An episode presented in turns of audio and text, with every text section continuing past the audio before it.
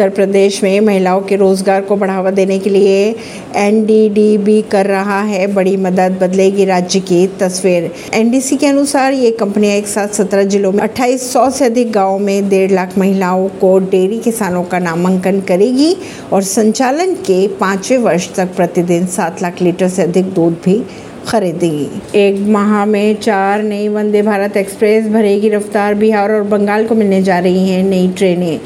कट्टरपंथी संगठन H U T के 16 सदस्य की रिमांड अवधि हुई। खत्म कोर्ट में किया गया पेश।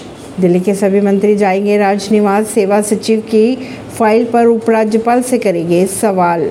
उत्तराखंड में फॉरेस्ट गार्ड भर्ती परीक्षा का रिज़ल्ट हुआ जारी। अठारह अभ्यर्थियों के हुए चयन। ऐसी ही खबरों को जानने के लिए जुड़े रहिए जनता सरिश्ता पॉडकास्ट से। परवीन दिल्ली से।